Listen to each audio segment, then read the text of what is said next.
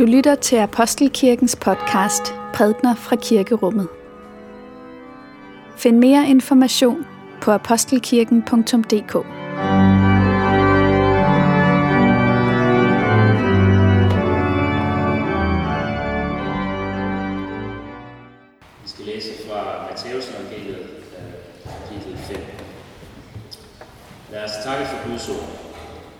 For Guds ord i skriften, for Guds ord i blandt os, for Guds ord inden i os, takker vi dig. I har hørt, at der er sagt, du skal elske din næste og hade din fjende. Men jeg siger jer, elsk jeres fjender og bed for dem, der forfølger jer, for at I må være jeres himmelske faders børn. For han lader sin sol stå op over onde og gode, og lader det regne over retfærdige og uretfærdige. Hvis I kun elsker dem, der elsker jer, hvad løn kan I så vente? Det gør tollerne også. Og hvis I kun hilser på jeres brødre, hvad særligt gør I så? Det gør hedningene også. Så vær der fuldkommende, som jeres himmelske fader er fuldkommen. De ord, vi netop har hørt Simon og min læse op, det er ord, som er hentet fra den tale, Jesus han holder for en gruppe mennesker og skare, som er samlet omkring ham. Vi kalder det for bjergprædiken. Og bjergprædiken, der berører Jesus forskellige ting.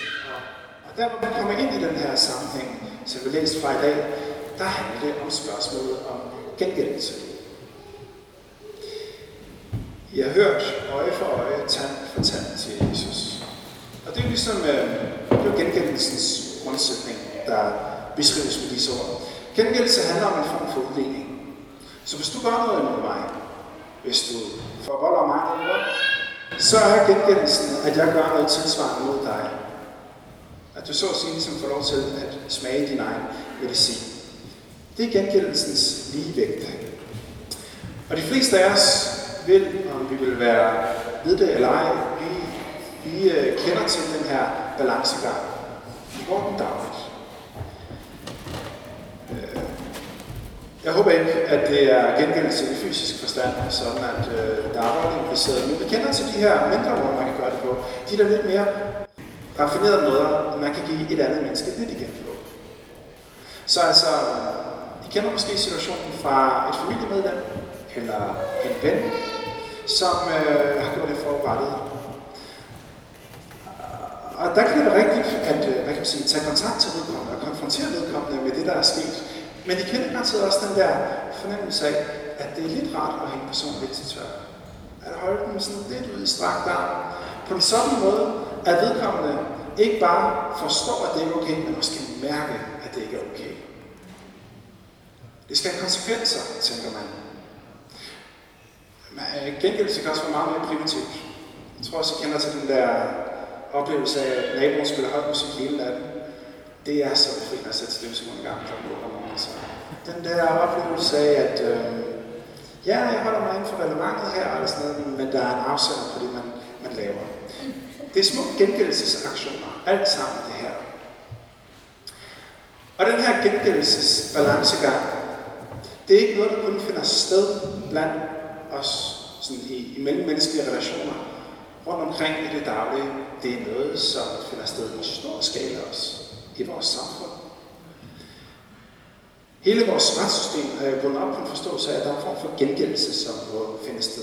Så når Britta Nielsen hun øh, fusker med penge i Socialstyrelsen, så har vi en tanke om, at det skal have konsekvenser, det der.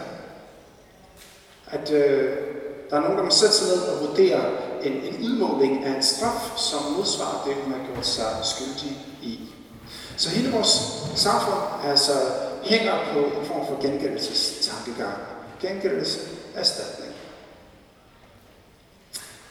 Og så er der altså Jesus, han siger, lidt før det vil læse dagens tekst, I har hørt øje for øje, tand for tand.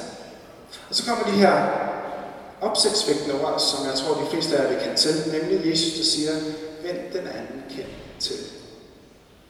Altså, der findes en anden vej, når der er nogen, der gør os fortræd, en gengældelsens vej. Og det er den vej, som udstikkes i det bud, som vi netop har hørt læst op. Elsk jeres fjender, bed for dem, der forfølger jer. Gengæld ikke ondt med ondt. I stedet for at gøre her, så vis folk barmhjertighed. Så når man hører Jesus sige disse ord i dagens tekst, så tror jeg, der er mange af os, der sidder tilbage med, med to reaktioner. Den første er nogle sådan her. Se, det lyder som nogle rigtige ord.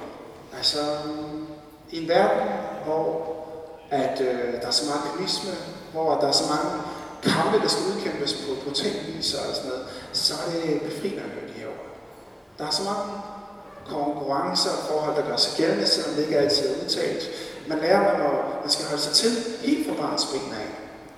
I børnehaven, skole, gymnasiet, hold dig til for ikke at gå under. Og, og når man bliver voksen, så finder man ud af, at det ikke er væsentligt anderledes i voksenlivet heller. Altså, man kommer frem ved at skubbe de andre lidt tilbage. Og derfor så er den første reaktion givetvis en verden, hvor det er fjende kærlighed, der råder, den er. Den næste reaktion, der kommer lige bagefter. Og den stiller spørgsmålstegn ved det. Den siger nemlig, den verden, som Jesus beskriver der, er det egentlig bare en eventyrverden. Den bedste af alle verdener, ja, så ville det være sådan, at øh, fjender de omfavnede hinanden, og, og gengældelsen var overflødig. Men det er ikke den verden, vi lever i. Sådan kender jeg ikke verden. Tværtimod, så har vi vel grund til at frygte, at i det øjeblik, hvor vi sænker paraderne, så vil det være sådan, at alle skurkene, det er dem, der kommer til magten. I det øjeblik, så vil ondskaben ligesom have frit spil. Og derfor så har vi netop brug for noget, der kan holde det onde i ave. Vi har brug for et retssystem, som, som straffer forbrydere. Vi har brug for en, en politistyrke, som har fået beføjelser til at udøve magt. Det rejser selvfølgelig spørgsmålet, er Jesu alternativ nemlig barmhjertighed frem for gengældelse? Det er måske en smuk vej, men er det ikke en urealistisk vej? Er det ikke øh, jeg kan sige, en vej, som ikke tager et baggrund, verden egentlig kan være? I den overvejelse, så skal vi måske gøre os klart, at når Jesus han taler om at vende den anden kendt til, så er det ikke i den forstand, at det handler om en form for automatreaktion, der altid skal føre til ydmygelse. Da Jesus han bliver pågrebet, inden han stilles over for den her rettergang, så siger han rigtig meget til sine disciple, lad være med at trække våben. Gør ingen modstand. Men han siger også til dem, som berøver hans frihed, han afkræver dem et svar. Hvorfor gør I, som I gør? Jeg har gået rundt på tempelpladsen dag ud dag ind. Jeg har stået og undervist. Jeg har været til stede. I er gået lige forbi. Og jeg har aldrig nogensinde grebet ind. Hvorfor? Så det, at den anden kendt til, det er ikke det samme som at være ukritisk. Det, at den anden kendt til, er heller ikke det samme som at underkende øh, et retssystem. Jesus han siger faktisk, at der, er, der gives grund til, at man kan skille sig. Han er inde i retssystemet, kommer til på det. En ægtefælde kan påføre en anden så høj en grad af smerte, at det er uacceptabelt. Der sættes grænser. Jesus taler ind i den sammenhæng. Så altså, vi øhm, må forstå, at der er en eller anden form for nødforordning, som Jesus anerkender, som han ser, at der er en vigtighed af. En nødforordning, som sætter nogle rammer for os mennesker, og som på en måde begrænser vores frihed, som begrænser vores, også dermed frihed til at påføre andre skade og smerte. Lov og ret er en nødvendighed. Men lov og ret er ikke en særlig god måde at forholde sig til sine medmennesker på. Det gør os meget, meget små, hvis vi gør det på den måde. Det er en fattig måde at forholde sig til sine medmennesker. Lad mig komme med et eksempel. I min trappeopgang der, der er der nede ved indgangsdøren en, øh, en opslagstavle med husrelevant på for hele opgangen. Der står utrolig mange paragrafer med rettigheder og pligter for husets beboere. Man må ikke ryge ind man må ikke øh, stille affald på trappen, ikke larme for meget på skæve tidspunkter, og alle de der ting. Udgang skal altid være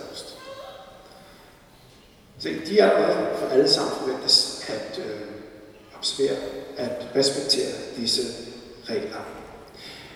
Vi kommer udmærket ud af det med hinanden i opgangen. Vi øh, hilser måske på hinanden, når vi går forbi, men ellers har vi ikke så meget kontakt med hinanden. Det betyder, at den primære måde, jeg forholder mig til de mennesker, som jeg egentlig bor op og ned af, som jeg måske er få meter fra i virkeligheden, det er bare det, at der er en væg imellem. Den måde, jeg primært forholder mig til dem, det er ud fra tanken gang, om de overholder husholdervejen. Så altså, en god nabo, det er en nabo, som er flink, som er hjælpsom, som møder op til gårdagen og alt det der. En dårlig nabo, det er en nabo, der larmer om natten, eller en, som måske kigger ned i gulvet, når jeg passerer forbi vedkommende. Og når man tænker efter, så er det grundlag for at fælde dom over et andet menneske, det er et meget, meget smalt grundlag. Det er et grundlag, som udelukkende handler om, hvad denne person er for mig. Er vedkommende noget, der en, der skader mig, eller en, der gavner mig? At stå på den vej, Jesus han taler om i dag, det er at tage et skridt tilbage og være så bevidst om, at det menneske, som jeg står overfor, det er mere end det, jeg lige ser med mine øjne her. Jeg har dannet mig et indtryk, og det kan godt være, at det indtryk egentlig ikke er særlig godt. Men det er ikke alt, hvad der er at sige om det her menneske. Når Jesus han forklarer, hvorfor det er, at vi skal elske vores fjender, så gør han det faktisk ikke ved at sige, hvis I bare, hvis I bare ser lidt om på de her mennesker, så vil I se, at det faktisk er altidens mennesker. Altså, dybest set så er der ikke nogen, der er fjender. Øh, hvis du bare er lang tid sammen sammen så du at alle kan se dig venner. Nej, det er ikke det, Jesus han siger. Det handler ikke om, hvordan vi ser dem. Jeres himmelske far lader sin sol stå op over onde og gode, og regn falder over retfærdige og uretfærdige. Så det handler om, hvordan vi ser på mennesker. Over for mig, så er min fjende et nul. Over for Gud, et menneske af uendelig værdi. Over for mig er den person en fjende, men over for Gud en kristen leder i virkeligheden. Det vil sige, at det menneske, jeg har det svært med, står jeg i virkeligheden ikke og skal give en eller anden form for værdighed. Nej, det har allerede en værdighed. Det er elsket, det er villet af Gud. Ligesom vi selv er elsket og villet af Gud, uden at han gjort os fortjent til det. Så når Jesus han taler om barmhjertighed i dagens tekst, så giver det mening, fordi vi selv har modtaget barmhjertighed. Det rejser så det vanskelige spørgsmål. Hvordan kan jeg elske min fjende? Hvordan kan jeg møde min fjende med barmhjertighed? Og her skal man passe på, at jeg ikke kommer med de hurtige og de fikse svar. For alle, der har prøvet at være i en meget, meget sårbar relation til et andet menneske, vil vide, at det er sindssygt svært, det her. Da jeg skulle øh, kigge efter et billede til dagens gudstjeneste for dig, så efter et billede fra en ganske speciel situation i Jesu liv. Det lykkedes mig ikke at finde det her billede, altså, så det er ikke det, jeg satte på forsiden. Men det var en ganske speciel situation, nemlig korsfæstelsen. Men ikke bare korsfæstelsen helt generelt, men egentlig et billede fra en helt specifik synsvinkel, når det gælder Jesu korsfæstelse. For altid, når vi ser korsfæstelsen, så er det nogenlunde, som vi har det her, krucifixet om bag os, at vi ser op på Jesus. Det interessante spørgsmål, det er egentlig, hvordan så korsfæstelsen ud for den korsfæstelse? Hvad var det egentlig, Jesus han så, da han hang der på korset? Han beder jo fader tilgive dem, for de ved ikke, hvad de gør. Jesus han må have set meget mere end en ophidset gruppe af mennesker, meget mere end en blodberusning af, af mennesker, som er rasende. Han må have set noget andet. Han må have set op bagved den forhåndelse og den spot, som de gav udtryk for. Han må have set igennem det lag af snavs og formørkelse, som folk dernede mødte ham med. Og der bagved, der har han fået øje på noget utroligt smukt. Et menneske, som bærer Guds aftryk. som en engang har sagt, at elske sine fjender betyder ikke, at man skal elske det snavs, perlen ligger i. Men derimod, at man elsker perlen, der ligger i støvet. Det vil sige, når Jesus han siger, elsk jeres fjender, så er det ikke, det er ikke en masse viljestyrke. Det er ikke en masse superkræfter. Det handler ikke om at, ligesom at, at lægge låg på sig selv, og så prøve at fortrænge alt, hvad man har af frustrationer og vrede over et andet menneske. Endda had måske. At elske sine fjender kræver ikke muskler, men det kræver et par nye øjne. Et par øjne, der er, ligesom er i stand til at se igennem den der hårde skal, som vi oftest frastødes af. Øjne, der ligesom er i stand til at se pæren deromme bagved. Og det er nogle øjne, som vi beder om bliver skænket os. At vi beder, Gud, jeg evner ikke at se storhed i det her menneske. Det er så svært for mig at se, at der er noget ved det her menneske, som glimter. Jeg har mine oplevelser, jeg har en sorg, jeg har en bagage, jeg bærer rundt på i forhold til det her menneske. Og det gør, at jeg ikke naturligt kan se noget godt i det her menneske. Men Gud, skab i mig det, som jeg ikke selv formår at skabe. Lad mig se storheden i dette menneske. Lad mig, med, lad mig se mere, som du ser dette menneske. Se, i det øjeblik, der er jeg ærlig om mine begrænsninger. Men jeg insisterer samtidig på, at det ikke er mine begrænsninger, der skal få lov til at bestemme over, hvordan jeg skal møde det her menneske. Der bryder jeg ud af gengældelsens jerngreb og viser barmhjertighed i stedet for. Jeg har sluppet, i det øjeblik har jeg sluppet trangen til, som hele tiden at hæve min personlige ret.